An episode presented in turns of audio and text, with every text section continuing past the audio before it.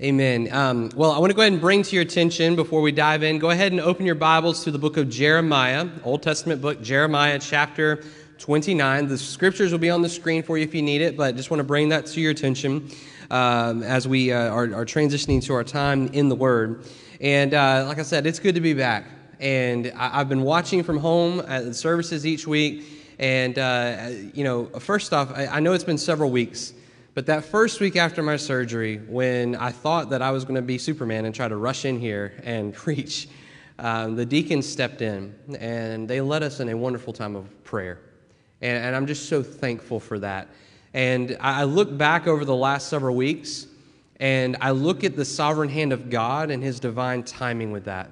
Because, church, I don't know if you've realized what happened in those last couple of weeks, but that week that they prayed, was a, a buffer week, if you will, for us before we went into our vision series. And that week, when they prayed, it brought us all before God in prayer, waiting to hear what God would say to us over these next three weeks.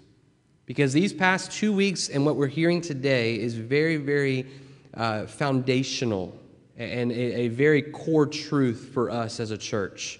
Because this is who we are. This is, this is why we exist. This is why we're here. What you've heard the last two weeks through Pastor Walter, and I've got to tell y'all, which, by the way, Walter's here. Walter is in the kids' area right now. He's serving our children because Trisha has not had time off ever since she started. So Trisha's taken a few weeks off, some much needed time off. She's, she didn't want to, and we asked her to, just so that she can enjoy that. And Walter's in there helping with the kids right now. He'll do that next week and then we'll have some other volunteers the week after that, just to give Tricia a little bit of a break. And, and Tricia, if you're watching, we love you, and we're praying for you that you enjoy this time off uh, before you come back and, and serve faithfully again. But uh, Walter's in there today, and the last two weeks, man, Walter has knocked it out of the park. I mean, we, he and I talk consistently, and our prayer is that we would just continually hit solid singles. Give me a baseball reference. Solid singles each and every week. But man, the boy has knocked home runs the last two weeks. It, has been amazing to, to, to watch and hear the messages that have come forward. And we've been talking through this sermon series, Thy Kingdom Come. And the whole purpose of it is to give you these three core truths, these three values uh, for us as a body of believers here at Holmes Avenue. Who we are, this is who we identify as, and this is what we're going to be doing moving forward as a church. We, we were praying all throughout this year trying to decipher when because we, we felt these three core values for some time, but we were trying to decide when, and COVID hit and all the things that come with that. And we just, we knew in God's divine timing, this was the right time to be preaching these messages. And we've just seen God move and work so beautifully over the last several months. At a time when things are so uncertain and things are so difficult, we have seen God continually, consistently move in and through His church, not just Holmes Avenue, but the other churches in this community. And if you're new to Holmes Avenue or you're new to this concept of hearing these things, of people talking about church partnership, we're not a territorial minded people. We're a kingdom minded people. This is our purpose, this is our vision, this is our mission. And we can't reach every man, woman, and child in this circle of accountability on our own. We need our brother and sister congregations. We need that for the kingdom to advance. And so in week one, you heard Pastor Walter preach from Luke chapter 10, 1 and 2. What we pray every day with Luke 10, 2 the harvest is plentiful and the labors are few. And so you heard the core value of we pray. You didn't hear the what, you heard the why we pray. Last week you heard not just the what of why or the what of we equip, but why we equip. Why we preach and teach the Word of God verse by verse through Scripture. Why we do so on Wednesday nights through our online gathering. And as things continue to get better with this COVID situation, when we gather together more like we were doing before COVID hit. We continually teach and equip you because we have been reconciled to God and we are agents of reconciliation on mission for Him which leads us to today. We deploy. So we pray, we equip, we deploy. And the what, if you will, and you can look here on the screen, Matthew 28 18 through 20. Jesus gives this command for us of the Great Commission. And it says, And Jesus came and said to them, All authority in heaven and on earth has been given to me. Go therefore and make disciples of all nations, baptizing them in the name of the Father, and of the Son, and of the Holy Spirit, teaching them to observe all that I have commanded you. And behold, I am with you always to the end of the age. That is the what?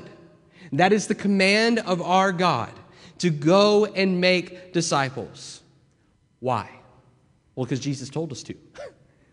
right? But why? We're going to look at that today. We're going to look at a specific passage in the Old Testament that points us to this, and I pray you'll see these applicable truths of why we deploy on mission. So, with that said, if you would, let's stand together to honor the reading of God's word as we are in Jeremiah 29, verses 1 through 14. 29, 1 through 14. And the word of the Lord says, these are the words of the letter that Jeremiah the prophet sent to Jerusalem and the surviving elders of the exiles and to the priests, the prophets, and all the people from whom Nebuchadnezzar had taken into exile from Jerusalem to Babylon.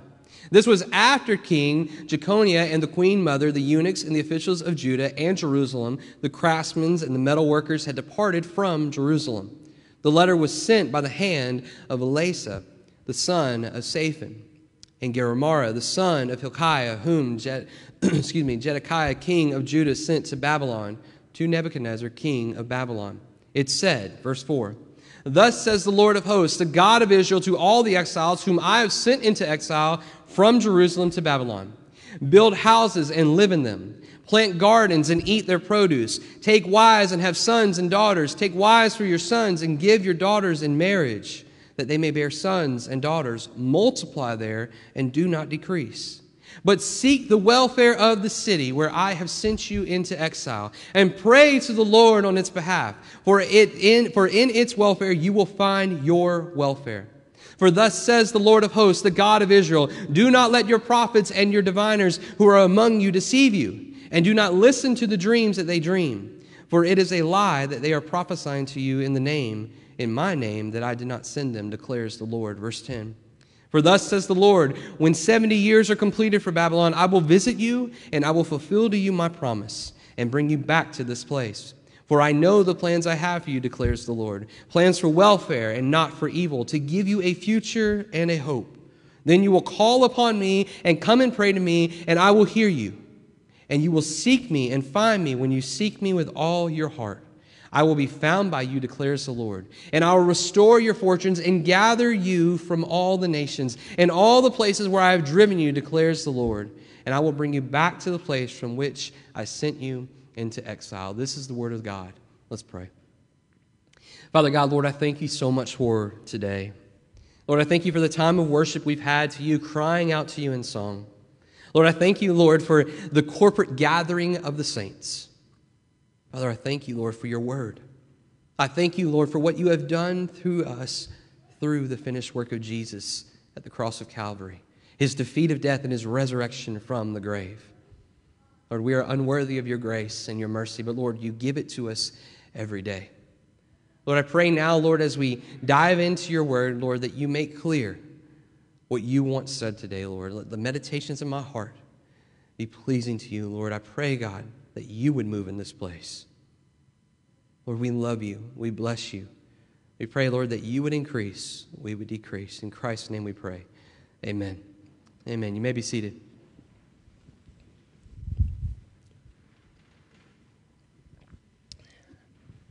Now, before we dive into the first point, I'm really going to start at verse 4, but I want to give you a context of verses 1 through 3. Okay? So, for context purposes in this passage, we're looking at this, and we see again in verses 1 through 3, these are the words of the letter that Jeremiah the prophet sent from Jerusalem to the surviving elders of the exiles and to the priests, the prophets, and all the people from Nebuchadnezzar had taken into exile from Jerusalem to Babylon. This was after the king and queen mother and eunuchs and the officials of Judah and Jerusalem, the craftsmen and the metal workers had departed from Jerusalem. The letter was sent by the hand of El, excuse me, Elasah, the son of Shaphan and Gemariah, the son of Hilkiah, whom Zedekiah, king of Judah, sent to Babylon, and to Nebuchadnezzar, Nebuchadnezzar, the king of Babylon, it said. And then we'll dive into verse 4. But you have to look at this this message that Jeremiah is sending out. He's sending this message to those that are in exile. Okay? Now, it says there that they were taken into exile by Nebuchadnezzar. But as we see just a few verses later, it is actually God, and we're going to dive into that point. It is God who has led them there, and God has led them there for a purpose. Now, this is around the year 597 BC when this is taking place. And Jeremiah is instructing these exiles of how they are to behave in this new land to them of Babylon. And we have to understand the Babylonians that they are around, they are, they are lost, pagan, adulterous, uh, uh, idolatrous people. Now, I want you to think about something for a minute. I know that we are not necessarily exiled here at 4602 Durant Avenue in North Charleston. Okay? I understand that. But I want you to see some of the things that God is saying to them through this passage. Okay? Because we are deployed on mission by God because He has brought us all here. If you, number one, are a member of Holmes Avenue Baptist Church, you have identified yourself as a member of this body of believers. God has led you here, and you have said, I am on mission with this core group of believers. This is my family. This is where God has led me. Therefore, whatever God leads, I follow in. I'm a part of this body. Okay? And if we are a part of this body, we have been called by God to reach this community with the gospel of Jesus Christ. That is our purpose, that is our mission. And if you're not here for that purpose and mission, why are you here? Uh, that sounds very direct, but I'm just saying. Uh, we have been told by God to live on mission for this purpose. The Great Commission is very clear to go and make disciples. He has called us for the purpose to go out and to be deployed on mission for Him. And so there are people that we have been called to. Just as these people are called to be exiled there in Babylon, we have been called to be exiled here to Park Circle in North Charleston, South Carolina. And I'll tell you, when it comes to ministry, I've, I've got several pastor friends that are right here in the community that I have become very, very close with. And not many of them are from this area. I, am a, I was told by my good friend Brett Pagan at, at Cooper River Baptist a couple weeks ago, he goes, Dude, you are rare when it comes to ministry. God has kept you in the same area throughout your ministry. I've been in ministry 10 years. I'm not bragging on that, but I'm thankful for what God has done. I've been born and raised in this community. I have seen what God has been doing for many, many years. There was a time when I was a student at North Charleston High School where I would look out and I would see that the community was just desperately in need of the gospel. And, even as a teenager in high school, I would pray to God and I would ask Him that He would begin to move and work in this community. And through His grace and His sovereign work, He has brought churches that, that have been all in with the mission. Now, it has taken time for these churches to get to this point, but I'm watching as God is moving and working in the churches in this community. They're being pastored by men of God that say, whatever God wants, we're doing, period. And it's this solid mindset of everybody coming to the table together to say, this is the people we've been called to. And so, because of that, we are going to do what God tells us to do, period. And, and that is our mission here at Holmes Avenue. We say it week after week after week. But we are equipped, prayerful people that are deployed on mission. We say every single week that we are here so that every man, woman, and child in our circle of accountability has multiple opportunities to see, hear, and respond to the gospel of Jesus Christ. That is why we exist. That is our purpose. We deploy on mission under God's sovereign direction for the welfare of the city, all while trusting the Lord. So, with that said, let's dive into point number one. We deploy under God's sovereign direction. We deploy under God's sovereign direction. Look again at verse 4. Thus says the Lord of hosts, the God of Israel, to all the exiles whom I have sent into exile from Jerusalem to Babylon. We see here that it is specifically Yahweh, it is God who has exiled them because there's a purpose. There's a purpose while God has exiled them to Babylon. There's a purpose as to why God has called us here to reach the people in the community with the power of the gospel.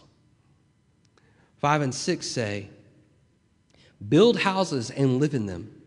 Plant gardens and eat their produce. Take wives and have sons and daughters. Take wives for your sons and give your daughters in marriage, that they may bear sons and daughters. Multiply there and do not decrease. In verses 5 and 6, Jeremiah tells them to build houses and to live in them and to plant gardens and to eat the produce. What does this mean? Why is God doing this? God wanted them to settle down. God wanted them to make roots in the place where God exiled them. God wanted them to stay there. God wanted them to be there for a greater purpose. What's interesting to note is, although they're exiled, they had a lot of freedom there in Babylon. They were able to go and do as they pleased in, in, in exile. The only thing was you couldn't go back to Judah. And so they're there and they're exiled and they're there and they're told to, to stay put. Now, later on, if you read to read through the rest of the chapter, we're only going up to verse 14 today, but if you were to read through the rest of the chapter, you know that these false prophets, these diviners, they're, they are, are thinking, oh, well, we'll only be here for probably about two years. But as we just read a few minutes ago, as we'll see through the rest of this passage, God calls them there for at least 70 years. God wanted them to make, God wanted them to stay put for a purpose. God has a, an ultimate purpose for his church here at Holmes Avenue.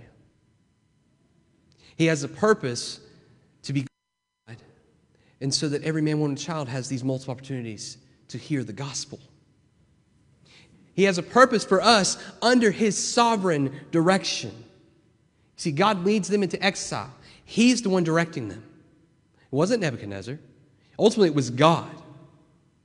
And God, in His sovereign work, has brought those of us here that identify as members of Holmes Avenue. And if you're not a member of Holmes Avenue and you're here and you're just trying to kind of explore and maybe hear about what God is doing, I invite you to stick it out. Stick it out with us and see where God is leading us. See what God is doing. I've had the privilege of, in two weeks from today, being here five years. God didn't call me first to be the pastor here. God called me to be associate pastor for the time period I was until last year when, when He began to move me into the role I'm in. And I'm not, I'm not bragging on anything, but I'm telling you is I've been here five years and I've been able to see how God has been working in and through you. But there are you people in here that have been here for many years longer than five years. You have faithfully served this congregation for years. You have seen the good days, you've seen the bad days. And I pray that you see, if you take a, a, step back and you begin to look, you see how God is moving and working and building his church and what he's doing here. And it's not because of Brian. oh, no. It's not because of Walter. It's not because of our deacons. It's not because of our leadership. It's because God is telling us to do something and we're saying, Yes, Lord, and we're doing it. And we as a church body are on board with that. And we're saying, Yes, Lord, whatever you want. So we must continually follow God's sovereign direction. Secondly, and we're going to camp out here for a minute. Number two, we deploy for the welfare of our city. We deploy for the welfare of our city. Look again at verse 7.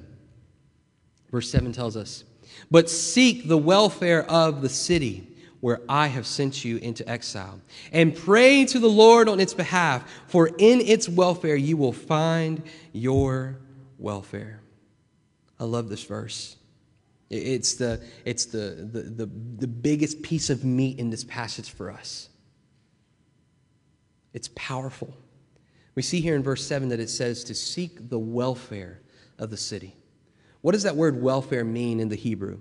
Well, it's defined as shalom which means soundness, welfare, peace. God's telling them to seek the peace of the city. If we are prayerful people that are equipped as people who have been reconciled to God and we are agents of reconciliation, if we are doing that work, would it not mean that we are to seek the welfare of our city? Would it not mean that we are to seek the welfare of our community? Yes, it would. We would seek the welfare of the city. We would seek to see North Charleston radically changed by the power of the gospel of Jesus Christ. It would be beautiful.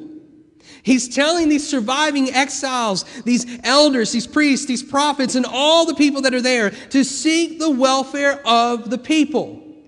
The people that they don't necessarily look like, the people that they don't necessarily like or agree with. These are the Babylonians. These are people that are not like us. These are pagans. They don't worship Yahweh. And yet you want us to go and seek the welfare of them? Yes. Yes, God does. Yes, He does. The first part of verse 7 says to seek the welfare, and then it also says, and pray for their welfare. Pray for their welfare and not their downfall. The natural tendency of them would have been to not want to be peacemakers. Their natural tendency would want to be troublemakers. Warren Wiersbe, who's a wonderful biblical scholar, he's no longer with us. He died, I believe it was last year. He says in his commentary on Jeremiah, they were to pray sincerely for their enemies. They were to pray sincerely for their enemies. And it's a good reminder to us, if you would look at on the screen 1 Timothy 2 1 through 3. Paul's instructing young Timothy as he's writing this letter to him. He says, First of all, then, I urge that supplications, prayers, intercessions, and thanksgiving be made for all people for kings and those who are in high positions, that they may lead a peaceful and quiet, godly and dignified in every way. This is good and it is pleasing in the sight of God our Savior, who desires all people to be saved and to come to the knowledge of the truth. I know verse 4 wasn't on there, but I wanted to add that there. Let's dive into that for a moment for our community. Let's think about that for a moment as we think about the place that we've been called to. He's called us to this community. He's called us to the city. We've been called by God to make an impact in this city for the welfare of it. That means that we, as a prayerful people, we pray for our mayor. We pray for city council. We pray for those that God has put in the positions that He's put above us. We pray for those that are serving this city faithfully. We pray for those that surround this building and that surround our homes, that they may see, hear, and respond to the gospel of Jesus Christ. We pray that our city would look radically different. Kimberly, if you would, put that graphic up there. Walter showed you guys this a couple weeks ago. It's right out here in our Welcome Center. It's a, a wonderful mural that our friend Will Davis painted for us. You say, well, Brian, that looks awesome, but what is it? If, if you weren't here and you didn't know what, what this is for, this is our circle of accountability. This is a one mile radius around Holmes Avenue Baptist Church at 4602 Durant Avenue. You might not see it, but right there in the dead center, there's another little circle, and that represents our church building. This is a one mile shot around this building. And I'm going to give you something that Walter gave to you two weeks ago. And I pray, I pray that it hits you as hard as it hit me.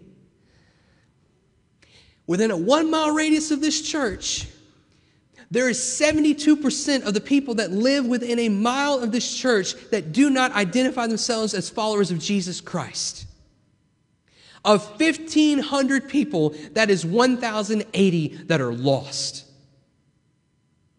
That's one mile radius of this property. Now you see, that includes Park Circle. That includes all the way up North Rhett, pretty much almost before you go over the railroad tracks, before you hit 526, going that way. That includes South Rhett, going pretty much all the way down, almost before you get to the turn that gets to Rivers. That includes all the way down Durant right here, even going on to Rivers Avenue that desperately needs a gospel presence. That includes Montague going all the way down to Orange Spot Coffee where it hits Virginia Avenue. This is a big one mile radius church. And of the 1,500 people that are there, 72% have no relationship with Jesus. So, going back to what Pastor Walter drove home for us two weeks ago, the call is urgent. And there are churches that are right here within this circle of accountability as well that see this need and say, whatever you want, God, we're in. And I praise God for that. We need to continue to be praying for our brother and sister congregations as well. Now, knowing this, knowing this information, what are we to do? We're to seek the welfare of these people. We're to seek the welfare of these people to see what exactly God is up to. What is He to do? If we sought the welfare of our community in such a bold, profound, powerful way, what would we see happen, church? I'll give you some examples. And this isn't just from Brian. This is from members of our leadership team that was at a training a couple of weeks ago. They all said these kind of things. We would see unity in our community. We would see lives changed. We would see a reduction in crime. We would see restoration of broken families. We would see racial reconciliation. We would see many, many more things we would see the kingdom of God moving in such a powerful way. And here's the beauty of it, church it's not a far fetched idea, it's not an unattainable goal. This church has been in this community for 74 years. It's incredible. Next year, we will celebrate our 75th anniversary. COVID will be gone or taken care of. And we can have a big gathering, like homecoming, and we'll just see God just, we'll celebrate what God has done for 75 years. But if we're being honest, and I won't just say this about Holmes, this is true of every church, there's been times where we've taken our focus off of the mission. There's been times where every church takes their focus off of the mission. Because the reality is, we're sinners. Saved by God's grace, but we're sinners. But think about this. If we stayed the course and we focused on the mission of God that He's called us to, and we truly deployed every day where we live, work, and play. Think about what the city would look like when we truly focused on its welfare. Think of the lives that would be changed. Think of people that are destined to hell, that are on a fast track, that have no promise of eternal life with God, that are lost. Think about what would happen to them. They would be radically changed they would give their life to Jesus. And they would be agents of reconciliation, seeking the welfare of the city. It would look totally different. And it's a beautiful picture, thinking that way, of what is to come. Because for those of us who are in Christ, there's a day coming where we won't face the pain of this world. There's a day coming where we won't walk around in pain and suffer and miss loved ones and, and, and, just battle the things of this life. Because there's a day coming where in Revelation 21 1 through 8, the Word of God says, I saw a new heaven and a new earth. For the first heaven and first earth had passed away, and the sea was no more. And I saw the holy city, a new Jerusalem, coming down out of heaven from God, prepared as a bride adorned for her husband. And I heard a voice from the throne saying, Behold, the dwelling place of God is with man. He will dwell with them, and they will be his people. And God himself will be with them as their God. He will wipe away every tear from their eyes and death shall be no more. Neither shall there be mourning, nor crying, nor pain anymore, for the former things have passed away. And he who was seated on the throne saying, Behold, I am making all things new. Also he said, Write this down, for these words are trustworthy and true. And he said to me, It is done. I am the Alpha and the Omega, the beginning and the end. To the thirsty I will form the spring of the water of life without payment. And this is a reality. The one who conquers will have his, his heritage, and I will be his God, and he will be my son. This is it, verse 8. But for, for the cowardly, the faithless, the detestable, As for murderers, the sexually immoral, sorcerers, idolaters, and liars, their portion will be in the lake that burns with fire and sulfur, which is the second death. There's a reality coming, a reality of eternity. And for those in Christ, we will dwell in his presence forever. And it will be beautiful, it will be amazing. I don't know about you, but I can't wait for that day. And the reality is, those that do not know Christ, their reality is verse 8. We must be deployed on mission for the welfare of the city because there are people who will be separated from God for all eternity. And if it doesn't break your heart, church, get on your face and repent. I beg you. Because there are people who are dying and going to hell that need to hear the gospel, that need to know the hope that lies within us. So be deployed. Be deployed for the welfare of the city.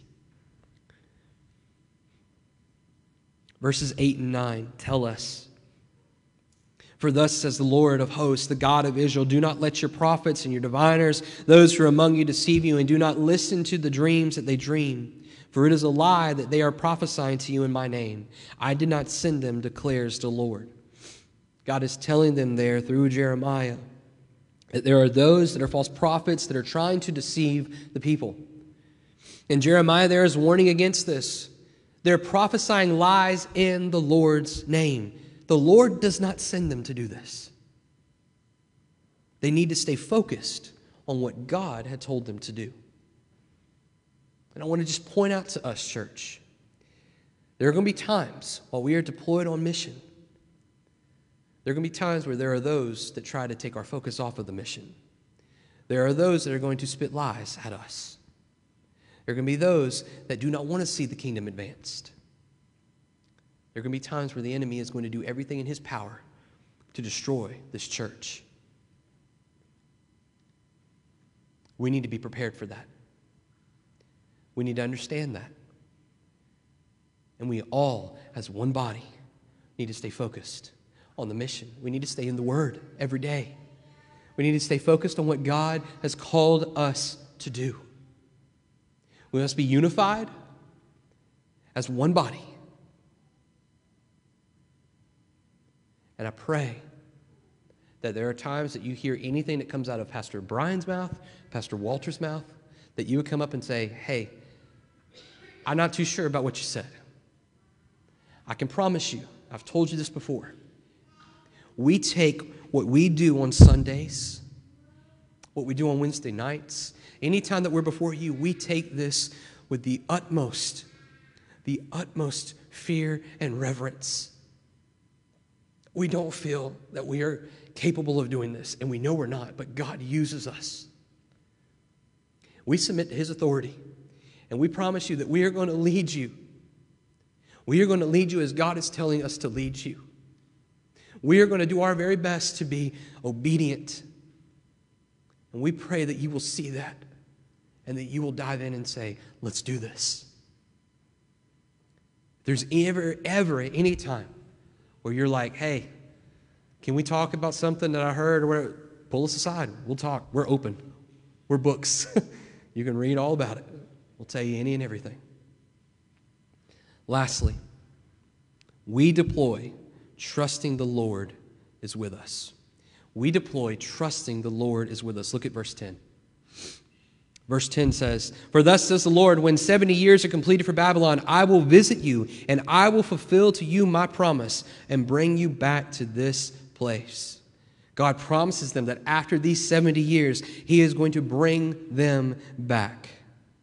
Now, verses 11, we're going to just look at quickly. Verse 11, a lot of times can be taken out of context. As Pastor Walter said on, on uh, Wednesday night on his video, he said, Many of us may have this verse somewhere in our house, maybe on a coffee mug or something like that. It says, For the, I know the plans I have for you, declares the Lord. Plans for welfare and not for evil, to give you a future and a hope. The biggest thing I want us to see in that verse is that God knows his plans for us. He hasn't gotten off the throne. He will never get off the throne. He's in control. He's leading. Submit to his leading. Be obedient. Walk in obedience to him. Verse 12 You will call upon me and come and pray to me, and I will hear you. What a beautiful promise. What a beautiful promise. We see this promise that God hears our prayers when we bring them to him, that he will hear us. He will hear the cries that we bring to him. What are we bringing to him? Are we praying for the welfare of the city? Are we? Are we praying that every man, woman, and child truly has multiple opportunities to see, hear, and respond to the gospel? Are we truly praying that people that are right around us come to faith in Jesus? Again, if we're not, we need to be on our face repenting and beginning to do that work. 13. You will seek me and find me when you seek me with all your heart. You will seek me and you will find me when you seek me with all your heart. Are we seeking him with all our hearts? Or are we just checking off a box every day? I did a quick prayer to you, Lord. I read a quick verse. I'm good to go. Are we truly seeking Him? Are we desiring that time with Him? Are we desiring to grow in the sanctification process? To be more and more growing deeper and deeper in that relationship so that we can be used as agents of reconciliation for the welfare of the city. And then 14, I will be found by you, declares the Lord, and I will restore your fortunes and gather you from all nations and all places where I have driven you, declares the Lord. And I will bring you back to the place from which I sent you into exile. Here lies this promise of restoration to Israel. Warren Wiersbe again says Jeremiah is looking ahead to the end of the age when Israel will be regathered to meet their Messiah and enter their kingdom. It's this beautiful promise and foreshadow to what we read earlier with Revelation 21 1 through 8. So I want to ask you what are some action points that we can do moving forward? You might say, Well, Brian, you've told us the what, we, we've heard the why, really zoning in on this welfare of the city, but what do you want us to do?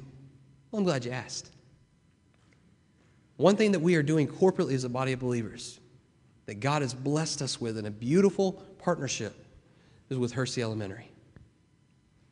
I just want to read to you very quickly just a couple of things that came in just this week. If you remember, right before school started, we took Chick fil A lunch uh, with chips and drinks and, and all of that over to Hursey, and we, we carried a cart, a gigantic cart full of school supplies for the school. And just this week, Ms. Herons and Dr. Chevelle, the principal, sent a card to us. And, and there's not a, a massive note, but I just want to just read to you just a couple of the things that are said on here. Holmes Avenue Baptist Church, your ministry is a blessing. Thank you for the delicious lunch and school supplies. Oh, what a blessing. We are very thankful for your support. Thank you. What a treat the lunches were. Thank you for taking care of us. Thank you so much for all you do for our school. Thank you, thank you, thank you. Thank you for being so kind. Thank you. Thank you very much. You are a blessing. You are amazing. Thank you. You guys are the best. Why do I read that to us? I don't read that to us so that we can sit here and just continually inflate our ego to say, look what we did. I read that to say that there are people in the harvest that God has called us to that we're making an impact on. So I'm not boasting in Holmes Avenue Baptist Church, I'm boasting in Christ for what He's allowing us to do. You know what happened that day? When we went in there and we laid out the food for them, Dr. Chevelle walked into the room and he said, Hey guys, glad to see you. Thankful you're here. And then he looked at me and he said, Pastor Brian, here you go. And he handed me the intercom. And I had free reign to say whatever I wanted to say in a school church.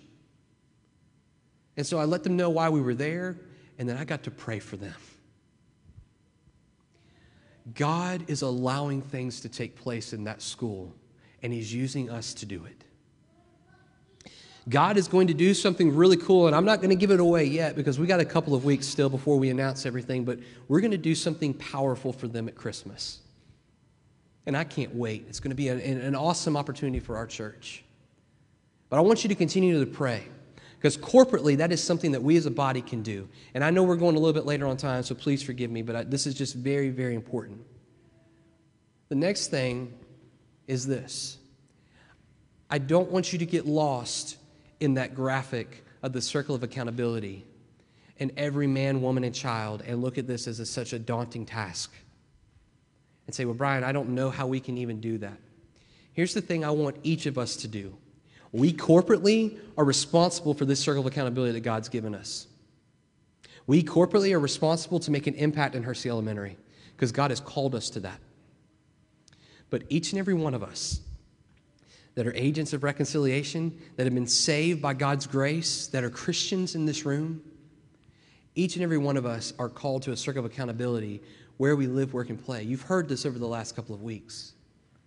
And I really want us to zone in on something very quickly about where we live.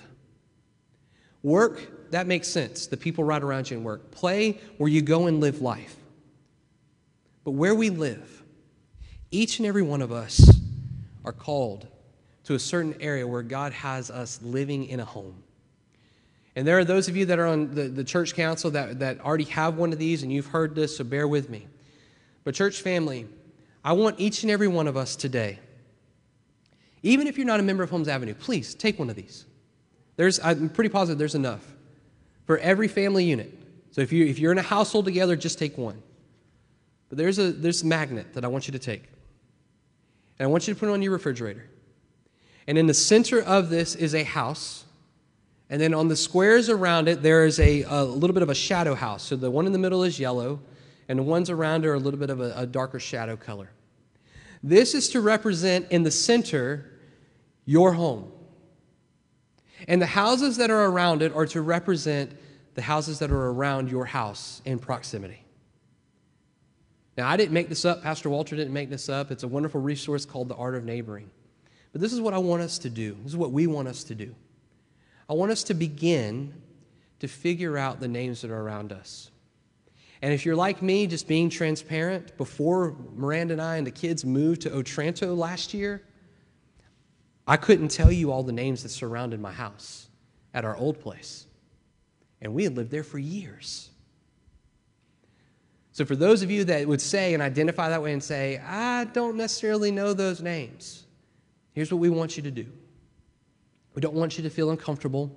We don't want to make you feel like this is a daunting task. This is what we want you. We want you to begin to pray that God would give you opportunities to begin to make relationships with those people that are around your house.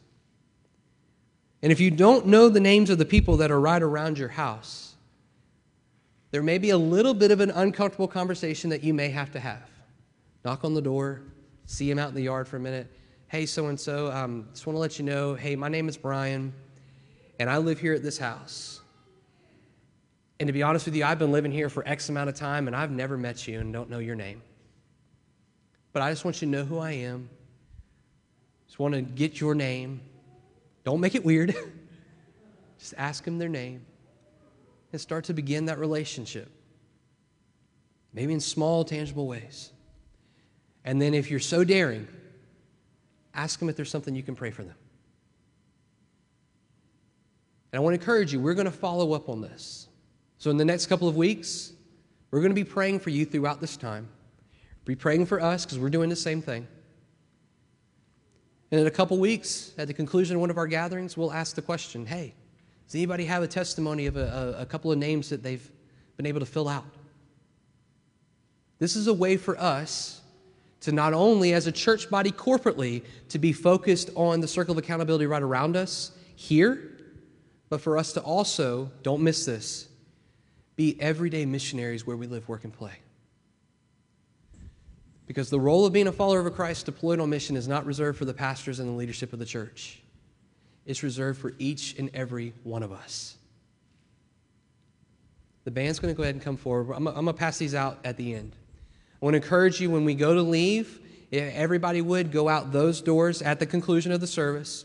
I'll be there. I'm going to hand one out to everybody, if you would, when you pass by. The band's going to come forward. They're going to lead us in a closing song.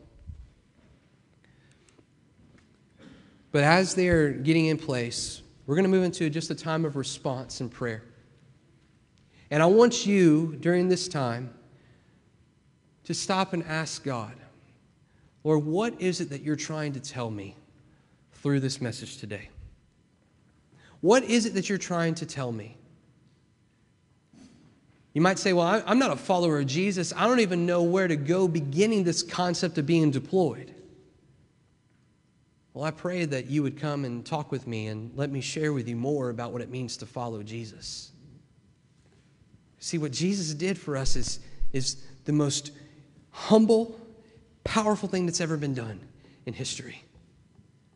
He came from heaven to this earth, born of the Virgin Mary, lived a perfect, sinless life, and was betrayed by one of his followers and sentenced to death on a cross nails driven into his hand and his feet, where the wrath of God was poured out on him until the moment he gave up his life. He was buried in a tomb. And then three days later, he resurrected from the grave. And he did that for sinners, you and I, who deserve God's wrath. We needed a perfect substitute, and that is Jesus. And that is what this community needs is to know of the one who took their place for their sin. So if you're here today and you say, Well, I don't know about this Jesus, I need to talk with somebody about that, let that be a time for you to respond and talk with us about that. Maybe you're here today and you're a follower of Jesus and you say, You know, I'm, I'm not deployed on mission as I should be. Okay, start today. Start today ask God, Lord, what are ways in which I can begin this process of being deployed on mission for you? Because the reality is, church, we did this several months ago before COVID. If you walk outside of the walls of this building and you just look around, you see the harvest that is plentiful. You see the need right around you. If you turn on the television for one moment, you'll see the dire need for Jesus Christ in this country. So let's take a moment of quiet response. I want you just to sit there and be praying, asking God, Lord, what is it that you're saying now? And then I'll pray for us and we'll sing. Let's pray.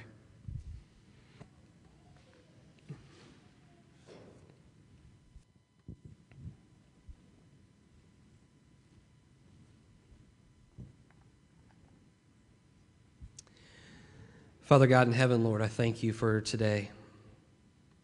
Lord, I thank you for this time of worship that we've had. Father, I thank you, Lord, for your word. Lord, I pray for those of us in this room and those of us that are listening online right now. Lord, if there's someone here that doesn't know Christ Jesus as Lord, I pray that, that they would begin to ask, what does it mean to follow Jesus? Lord, ultimately, as your word tells us, it involves the repentance of our sins and the acknowledgement of Jesus Christ as Lord, believing in your finished work and your resurrection from the grave. Lord, for those that are here that know Jesus or that are listening online, but they say, I am not deployed on mission as I should be. Lord, I pray that they would not see this as a daunting task. They would see that every day, bit by bit, moment by moment, you are moving and working. Lord, they would see the opportunities of being everyday missionaries for your glory. Whether it be beginning a conversation with a neighbor, talking to a coworker, talking to someone in our own house. Lord, I pray that you would begin to move and work in such a powerful way. Use your church for your glory. Bring many people to faith in Jesus. We love you, Lord, and we bless you. In Jesus' name we pray. Amen.